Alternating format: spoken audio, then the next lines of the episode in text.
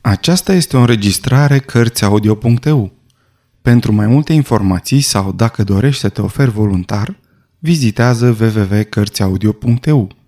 Toate înregistrările Cărțiaudio.eu sunt din domeniul public. Edgar Rice Burroughs Tarzan din neamul maimuțelor Capitolul 7 Lumina cunoașterii După un timp care îi se păru lung cât o eternitate, Micul suferind, fu din nou în stare să se țină pe picioare. Și din acea clipă, întremarea lui se dovedi atât de rapidă, încât o lună mai târziu era la fel de viguros și de vioi ca și mai înainte. În timpul convalescenței, revăzuse de multe ori în minte lupta cu gorila și primul lui gând fu să regăsească minunata armă care îl făcuse ca, dintr-un nevolnic disperat și biruit, să ajungă superior acelei puternice fiare, teroarea junglei. De asemenea, ținea neapărat să se întoarcă la cabană și să continue investigarea minunatului ei conținut. Așadar, într-o dimineață de vreme, porni de unul singur în căutările sale. După puțin, descoperi oasele curățate de carne ale ultimului său adversar și alături, îngropat în parte sub frunze căzute, găsi cuțitul înroșit de rugină din pricina expunerii la umezeala pământului și de sângele uscat al gorilei. Lui Tarzan nu-i plăcu această schimbare a suprafeței lucioase și sclipitoare, dar continua să fie o armă la fel de formidabilă, pe care avea de gând să o folosească ori de câte ori îi se va ivi prilejul. Își spunea că nu va mai trebui să fugă din fața toanelor bătrânului Tublat. O clipă mai târziu era la cabană și, după un scurt răstimp, deschise din nou lacătul și intră. Prima lui preocupare fu să învețe mecanismul lacătului, ceea ce izbuti examinându-l cu deamănuntul, în vreme ce ușa era deschisă. Astfel, ca să-și poată da seama în tocmai ce anume încuia ușa și în ce fel îi dădea drumul la atingerea lui. Descoperi că putea închide și încuia ușa și pe dinăuntru și făcu acest lucru pentru a înlătura orice posibilitate de a fi atacat în timpul cercetărilor sale. Începu o explorare sistematică a cabanei, dar atenția ei fu în curând atrasă de cărțile ce păreau să exercite o stranie și puternică influență asupra ei, așa încât nu mai avu răbdare de nimic altceva în fața mirajului fermecate enigme pe care îi ofereau tâlcurile lor. Printre alte volume se găseau acolo un abecedar, niște istorioare cu poze pentru copii, numeroase cărți ilustrate, precum și un mare lexicon – le examină pe toate, dar pozele îl atrăgeau cel mai mult. Cu toate că ciudații gândăcei negri, care umpleau paginile acolo unde nu erau poze, îi stârneau mirarea și cel mai adânc interes. Iemuindu-se pe vine pe masa construită de tatăl lui, cu trupușorul neted, arămiu și despuiat, a plecat peste cărțile ținute în mâinile subțiri și viguroase, cu coama de păr lung, negru, căzându-i de jur împrejurul capului frumos modelat, și peste ochii inteligenți, Tarzan din neamul maimuțelor, micul om primitiv, oferea o imagine plină de patetism și speranțe în același timp, o figură alegorică a orbecăirii primare prin bezna ignoranței către lumina cunoașterii. Fața lui mică era absorbită în studiu, pentru că, într-un fel cețos, nebulos, se treziseră în parte elementele necunoscute ale unei gândiri menite să-i dezvăluie cheia și rezolvarea misterioasei probleme a micilor gândăcei. În mâinile lui se afla un abecedar deschis la poza unei maimuțe mici, asemănătoare cu el, dar acoperite, cu excepția labelor și a feței, cu o blană ciudată, colorată, căci așa socotea el a fi haina și pantaloni. Sub poză erau cinci gândăcei. Băiat, și mai descoperise în textul aceleiași pagini că cei cinci gândăcei se repetau mereu, în aceeași înșiruire. Mai observă un fapt, anume că rare ori apărea câte un gândac singur și că acel gândac se repeta de mai multe ori, câteodată singur, dar cel mai des în tovărășia altora. Întoarse încet paginile, scrutând pozele și textele pentru a găsi o repetare a combinației băiat. În cele din urmă, o recunoscu sub poza altei maimuțe mici care semăna cu el, însoțită de un animal ciudat cu patru picioare, ca șacalul și chiar semănând destul de bine cu acesta. De desubtul pozei, gândăceii erau grupați astfel. Un băiat și un câine. Iată-le deci din nou, cele cinci gângănii care însoțeau întotdeauna mica maimuțică. Și în felul acesta, Tarzan înainta foarte, foarte încet, căci fără să știe, se înhămase la o muncă tare nevoioasă. O sarcină care dumneavoastră sau mie s-ar putea să ni se pară imposibilă, aceea de a învăța să citești fără să ai cea mai mică idee despre litere sau despre limbajul scris sau cea mai mică idee că există asemenea noțiuni. Sarcina nu a fost îndeplinită într-o zi și nici într-o săptămână, nici într-o lună, nici într-un an, dar încet, nespus de încet, după ce se siză tâlcul acelor gândăcei, învăță așa încât atunci când împlini 15 ani, cunoștea feluritele combinații de litere care desemnau fiecare dintre pozele abecedarului, precum și una sau două dintre ilustratele cărților. Despre înțelesul și folosirea articolelor și conjuncțiilor, a verbelor, adverbelor și pronumelor, avea o idee foarte nelămurită. Într-o zi, pe când împlinise 12 ani, descoperi niște creioane într-un sertar necunoscut până atunci, aflat sub tăblia mesei, și zgârind cu unul dintre ele lemnul, constată cu încântare că lăsa o dâră neagră în urmăi. Folosi cu atâta sârguință noua jucărie, încât în curând suprafața mesei deveni un labirint de rotocoale și linii trasate la întâmplare, iar vârful creionului se toci până ajunse la teaca de lemn. Atunci, luă un alt creion, dar de astă dată cu o țintă precisă. Avea să încerce să reproducă unele dintre gângănile acelea care se cățărau pe paginile cărților. Era o sarcină grea, căci ținea creionul așa cum apuci mânerul unui pumnal, ceea ce nu contribuie prea mult la ușurința scrisului sau la putința de a descifra rezultatele. Dar persevera luni întregi, atunci când avea posibilitatea să vină la cabană, până când, în cele din urmă, prin experimentări repetate, găsi o poziție de ținere a creionului care îngăduia să-l mânuiască și să-l controleze mai ușor, așa încât reuși cel puțin să reproducă grosolan câteva dintre gângănii. În felul acesta se apropie de scris. Copiind gândăceii, învăță încă un lucru, numărul lor, și cu toate că nu le putea număra în felul nostru, își formă totuși noțiunea de cantitate, baza socotelilor lui aritmetice, alcătuind-o numărul degetelor de la o mână. Cercetarea celorlalte felurite cărți îl convinse că descoperise toate soiurile de gândăcei folosiți, în combinațiile cel mai ades repetate, și pe aceștia îi putea aranja cu mare ușurință în ordinea potrivită, datorită frecvenței cu care parcusese alfabetul din abecedarul ilustrat. Instruirea lui Tarzan progresa, dar cele mai mari descoperiri le află în depozitul inepuizabil al uriașului lexicon ilustrat, pentru că învăța mult mai mult prin mijlocirea pozelor decât a textului, chiar după ce deprinsese semnificația gândăceilor. Când a descoperit aranjamentul cuvintelor în ordine alfabetică, a fost încântat să caute și să găsească acele combinații cu care era familiarizat, iar cuvintele ce le urmau, definițiile, îl călăuziră mai departe în labirinturile erudiției. La 17 ani știa să citească abecedarul și cunoștea adevăratul și minunatul tâlc al gângănilor. Și nu se mai rușina cu trupul lui neacoperit de păr sau de trăsăturile omenești, pentru că acum rațiunea îi spunea că el face parte dintr-o altă rasă decât prietenii lui, sălbatici și păroși.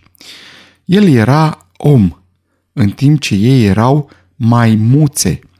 Știa de asemenea că bătrâna Sabor era leoaică și că Hista era șarpe, iar Tantor era elefant.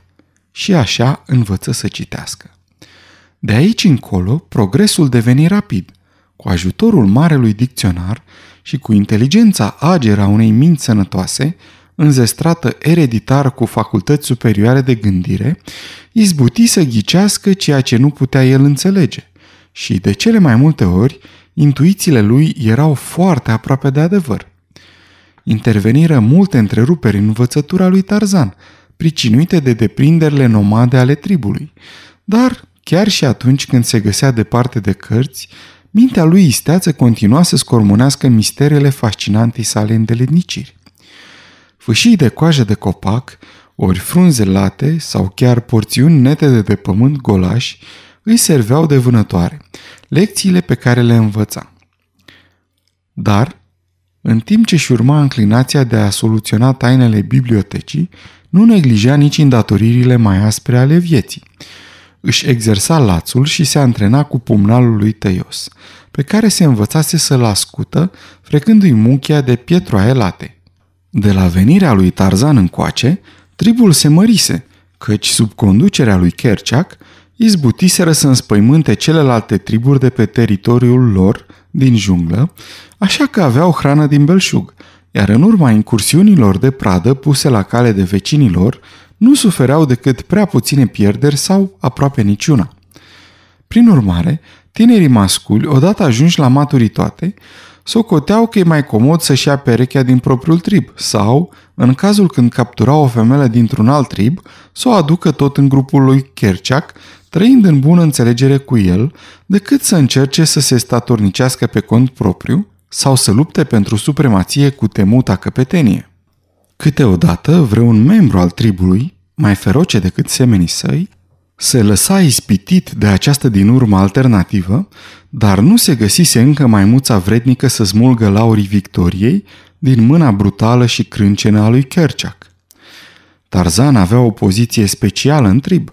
Îl socoteau unul de-al lor și totuși într-un fel deosebit. Masculii mai bătrâni, fie că îl ignorau cu desăvârșire, fie că îl urau cu atâta înverșunare, încât de n-ar fi fost înzestrat cu miraculoasa agerime și iuțeală și de nu s-ar fi bucurat de vașnica oblăduire a uriașei Cala, i-ar fi făcut de petrecanie încă de pe vremea când era copil. Tublat era dușmanul lui cel mai neclintit și totuși, datorită lui Tublat, când Tarzan atinse vârsta de 13 ani, persecuțiile vrășmașilor săi încetară brusc și fu lăsat în pace cu excepția momentelor când vreunul dintre ei își pierdea mințile, pradă unuia dintre acele stranii, sălbatice accese de furie, care pun stăpânire pe masculii multor specii fioroase ale junglei. Dar, în acele momente, nimeni nu era în siguranță. În ziua când Tarzan își dobândi dreptul de a fi respectat, tribul se adunase într-un mic anfiteatru natural, aflat într-o viroagă încercuită de coline, pe care jungla nu o cotropise cu încălceala ei de liane și vrejuri cățărătoare. Spațiul deschis avea o formă aproape circulară. De jur împrejur se ridicau giganții puternici ai pădurii neștirbite, iar împletitura de vegetație măruntă era atât de îndesată între trunchiurile uriașe, încât singurul mijloc de a pătrunde în mica arenă erau spărturile dintre ramurile de sus ale copacilor. Aici, tribul se întrunea adeseori, ferit fiind de întreruperi. În centrul anfiteatrului se afla una dintre acele ciudate tobe de pământ, construite de antropoide în vederea unor bizare ritualuri, ale căror cadențe au fost auzite de oamenii fortărețelor junglei, dar la care niciun ochi omenesc n-a asistat vreodată.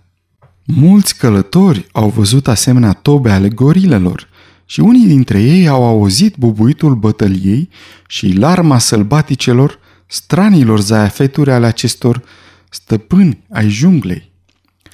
Dar Tarzan Lord Greystock este fără îndoială unica ființă umană care a luat vreodată parte la dezlănțuitele, nebuneștile, amenințătoarele orgii ale dumdumului.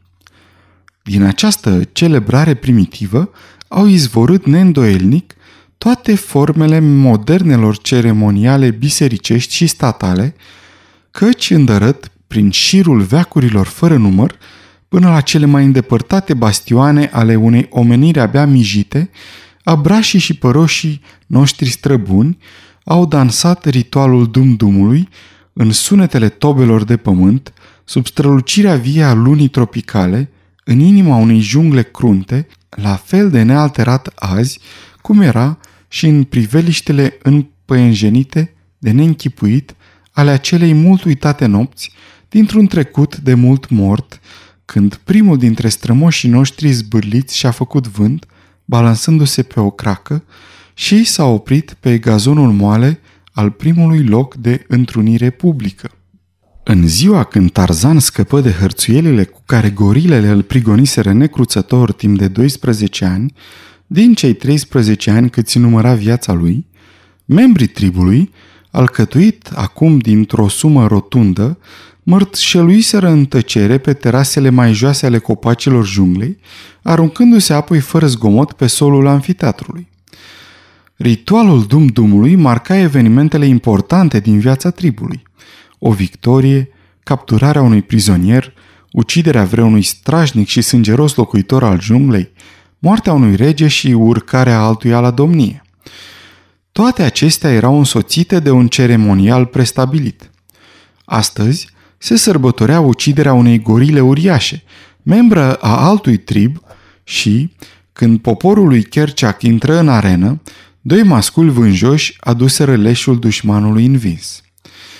Își depuseră povara în fața tobei de pământ, apoi se ghemuiră lângă ea în chip de paznici, în timp ce prin unghierele mai ierboase, alte maimuțe stăteau tolonite ca să tragă un pui de somn, până când răsăritul lunii avea să dea semnalul de începere a sălbaticei orgii. Ceasuri întregi peste micul luminiș domni o tăcere adâncă, știrbită doar de notele discordante ale papagalilor cu penaj scântietor, de țipetele și unguirile miilor de păsări din junglă, care se foiau neîncetat, printre orhideele în nuanțe vii și printre ghirlandele de flori arzând de culoare, ce festonau miriadele de crângi căptușite cu mușchi ale giganților pădurii. În cele din urmă, când înserarea se lăsă peste junglă, maimuțele începură să se adune și curând formară un cerc mare în jurul tobei de pământ. Femelele și copiii se chirciră pe vine într-un șir aflat în afara perimetrului cercului, iar în fața lor se rânduiră masculii adulți. Dinaintea tobei se așezară trei femele bătrâne, fiecare dintre ele ținând în mână o cracă noduroasă, lungă de 30 sau 35 de centimetri. De îndată ce primele raze ale lunii care se înălța poleiră vârfurile copacilor din jur, bătrânele începură să lovească încet și ușor suprafața răsunătoare a tobei. Pe măsură ce lumina lunii inunda anfiteatrul, bătrânele întețiră frecvența și forța bătăilor, până când un bubuit sălbatic și cadențat se risipi pe mile întregi de junglă în toate direcțiile. Fiare uriașe, cumplite, se opriră din hătuială, cu urechea ciulită și capul înălțat, ca să asculte bubuitul monoton răspândit de dumdumurile gorilelor.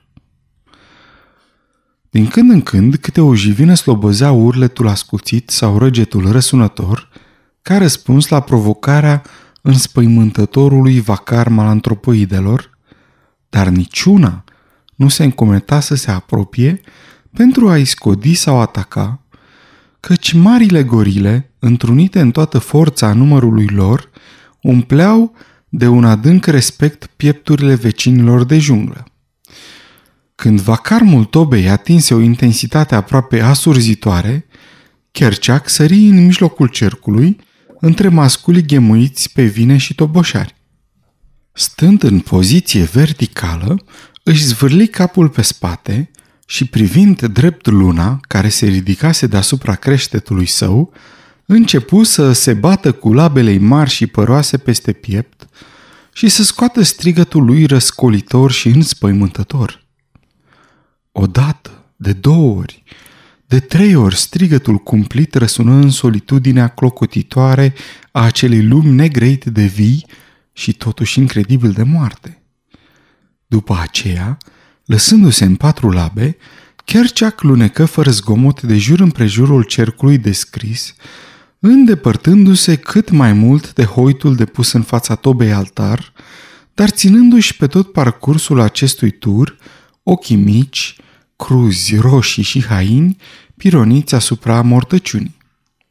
Atunci sări în arenă un alt mascul și, repetând strigătele oribile ale regelui, îl urmă pas cu pas.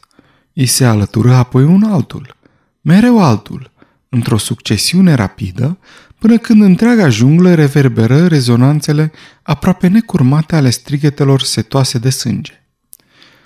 Era provocarea și începutul vânătorii. Când toți masculii adulți se înșiruiră în coloana dansatorilor, începu atacul. Kerchak, înși făcând o bâtă uriașă din mormanul aflat la îndemână, se năpusti furios asupra gorilei moarte, zdrobind hoitul cu o lovitură îngrozitoare și scoțând în același timp mârâielile și grohăiturile pregătitoare de luptă. Bubuitul tobei se întăți concomitent cu frecvența loviturilor, iar războinicii, după ce se apropiară unul câte altul de victima atacului și aplicară lovitura de măciucă, se prinseră în vârtejul nebun al dansului morții. Tarzan făcea parte din hoarda sălbatică dezlănțuitoare.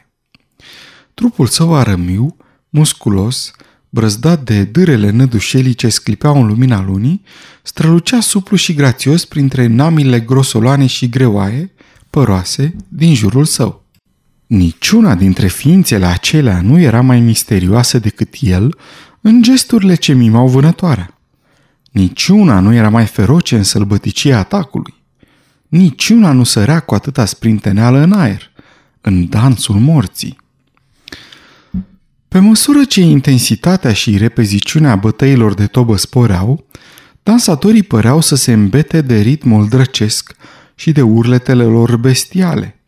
Țopăielile și salturile se întețeau, de pe colții dezgoliți picurau bale. Boturile și piepturile erau împroșcate cu spumă.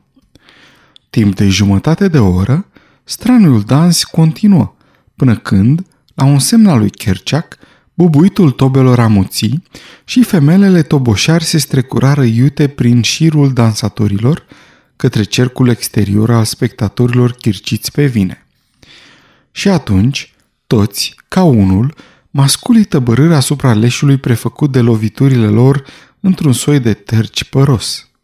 Fălcile lor se bucurau a ori de cantitatea de carne pe care ar fi râvnit-o, așa încât finalul potrivit al sălbăticiei orgii era desfătarea cu hoitul unui animal de curând ucis. Așadar, nu se gândeau acum decât la un singur lucru, devorarea fostului vrășmaș. Dinții uriași se înfipseră în carne, despicând hălci enorme. Cele mai puternice dintre gorile obținând bucățile mai alese, în timp ce fiarele mai slăbănoage, date la o parte din gloata mâncăilor, ce se zbăteau și grohăiau, așteptau un prilej să se furișeze ca să se înfrupte și ele din vreo delicatesă scăpată pe jos sau să șterpelească vreun ciolan rămas înainte ca întreg ospățul să fie isprăvit. Tarzan jinduia după carne și avea nevoie de ea, chiar mai mult decât maimuțele. Descinzând dintr-o rasă de carnivori, Tarzan avea impresia că niciodată în viață nu și-a stâmpărase pofta pe deplin, pofta de hrană animală. Așadar, acum, trupușorul lui Zvelt își croi drum prin învălmășeala de gorile ațățate, devoratoare, străduindu-se să obțină o porție mai mare decât cea pe care i-ar fi putut-o câștiga forța lui. Cuțitul de vânătoare al tatălui său, necunoscut, i-a târnat la șold într-o teacă împletită de el după modelul uneia văzute în pozele comorilor lui Livrești. În cele din urmă, ajunse până la delicatesa ce se topea văzând cu ochii și cu ajutorul cuțitului său ascuțit își tăie o porție mai generoasă decât sperase, un întreg braț păros ce ieșea la iveală de sub picioarele puternicului Kerchak. Atât de absorbit în exercitarea prerogativelor de lăcomie regală, încât nici nu observase actul de lez majestate. Ca atare, micul Tarzan se strecură de sub masa gorilelor în plină competiție, strângându-și la piept hidoasa pradă. Printre cei ce făceau zadarnic cerc în jurul petrecăreților, era și bătrânul tublat. Fusese printre primii la ospăți, dar se retrăsese cu o halcă bună ca să o devoreze în liniște, iar acum încerca să-și croiască din nou drum. Așa se face că îl văzu pe Tarzan când din vălmășagul ce se înghesuia, se îmbrâncea și se împingea, Băiatul răsări, strângându-și prada la piept. Ochii mici, ca de porc, foarte apropiați și înjectați a lui Tublat, scăpărară scântei de ură când se ațintiră asupra obiectului aversiunii lui. În același timp însă, licări în el popta hulpavă stârnită de halca delicioasă aflată în posesia băiatului. Dar și Tarzan își zări la fel de iute principalul inamic și ghicind ce avea bestia de gând să facă, sări sprinten spre cercul femelelor și al copiilor, încercând să se piardă printre ei. Tublat însă se ținu după el, așa încât băiatul nu putu să se ascundă și își dădu seama că va trebui să o ia la fugă de-a binelea. Iute ca fulgerul goni spre arborii din jur și, cu un salt dibaci, se prinse de o creangă mai joasă, întâi cu o singură mână, apoi, luându-și comoara în dinți, se cățără repede cât mai sus, urmat îndeaproape de tublat. Sus, tot mai sus, se înălță către vârful unduitor al unui măreț monarh al pădurii, unde greoiul lui hăituitor nu cuteză să-l urmeze. Acolo se cocoță, împroșcând cu zeflemele și sudălmi bestia turbată, spumegândă, care rămăsese la 16 metri mai jos. Și atunci, Tublat își ieși din minți. Cu urlete și răgete înfiorătoare se azvârli la pământ, printre femei și copii, înfigându-și colții uriași într-o duzină de gâturi micuțe și spintecând bucăți de carne de pe spinările și piepturile femelelor care picau în gheare. În strălucirea clarului de lună, Tarzan era martor la întregul nebunesc spectacol de furie turbată. Apoi, masculii uriași din centrul arenei începură să simtă dinții de fier ai semenului lor înnebunit și toți ca unul se mistuiră în tenebrele pădurii care se apleca amenințător asupra le. În afară de Tublat, nu mai rămăsese în anfiteatru decât o singură femelă, ce alerga iute, căutând un refugiu în arborile unde se cocoțase Tarzan, dar pe urmele ei venea bicisnicul Tublat. Femela era Cala și de îndată ce Tarzan își dădu seama că Tublat o ajunge din urmă, se lăsă în jos, din ram în ram, cu iuțeala pietrei care se rostogolește, îndreptându-se spre mama lui adoptivă. Cala se afla sub crengile cele mai joase și deasupra ei stătea ascuns Tarzan, așteptând desfășurarea cursei. Cala făcu un salt apucându-se de o cracă joasă, dar aproape că a târnat deasupra creștetului lui Tublat, care o ajunse. Totuși, s-ar fi putut salva, însă deodată se auzi un scrâșnet, un pârâit și craca se rupse proiectând-o drept în capul lui Tublat, pe care îl dobori la pământ. Într-o clipă, amândoi erau iar în picioare, dar oricât ar fi fost de iuți, Tarzan îi întrecu, astfel încât bestia înfuriată se pomeni față în față cu copilul om care se interpuse apărând-o pe cala. Nimic nu putea fi mai pe placul bestiei și cu un rânjet de triumf se năpustie asupra micului Gristock. Dar dinții lui nu apucară să se înfigă în carnea rămie.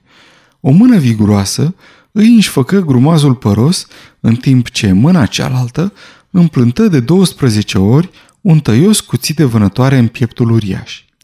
Loviturile cădeau iute ca fulgerul și nu se opriră decât atunci când Tarzan simți trupul moale prăbușindu-se sub el. Când hoitul se prăvăli la pământ, Tarzan, din neamul maimuțelor, își puse piciorul pe grumazul vrăjmașului său de o viață și, înălțându-și ochii către luna plină, își a zvârli pe spate capul tânăr și mândru și slobozi sălbaticul și înfiorătorul strigăt al tribului său. Unul câte unul, membrii tribului lunecară din ascunzișurile lor de prin arbori și făcură un cerc în jurul lui Tarzan și al dușmanului său învins. Când se adunară cu toții, Tarzan li se adresă. Eu sunt Tarzan, strigă el. Sunt un strajnic omorător. Cu toții să-l respectați pe Tarzan din neamul maimuțelor și pe Cala, mama lui.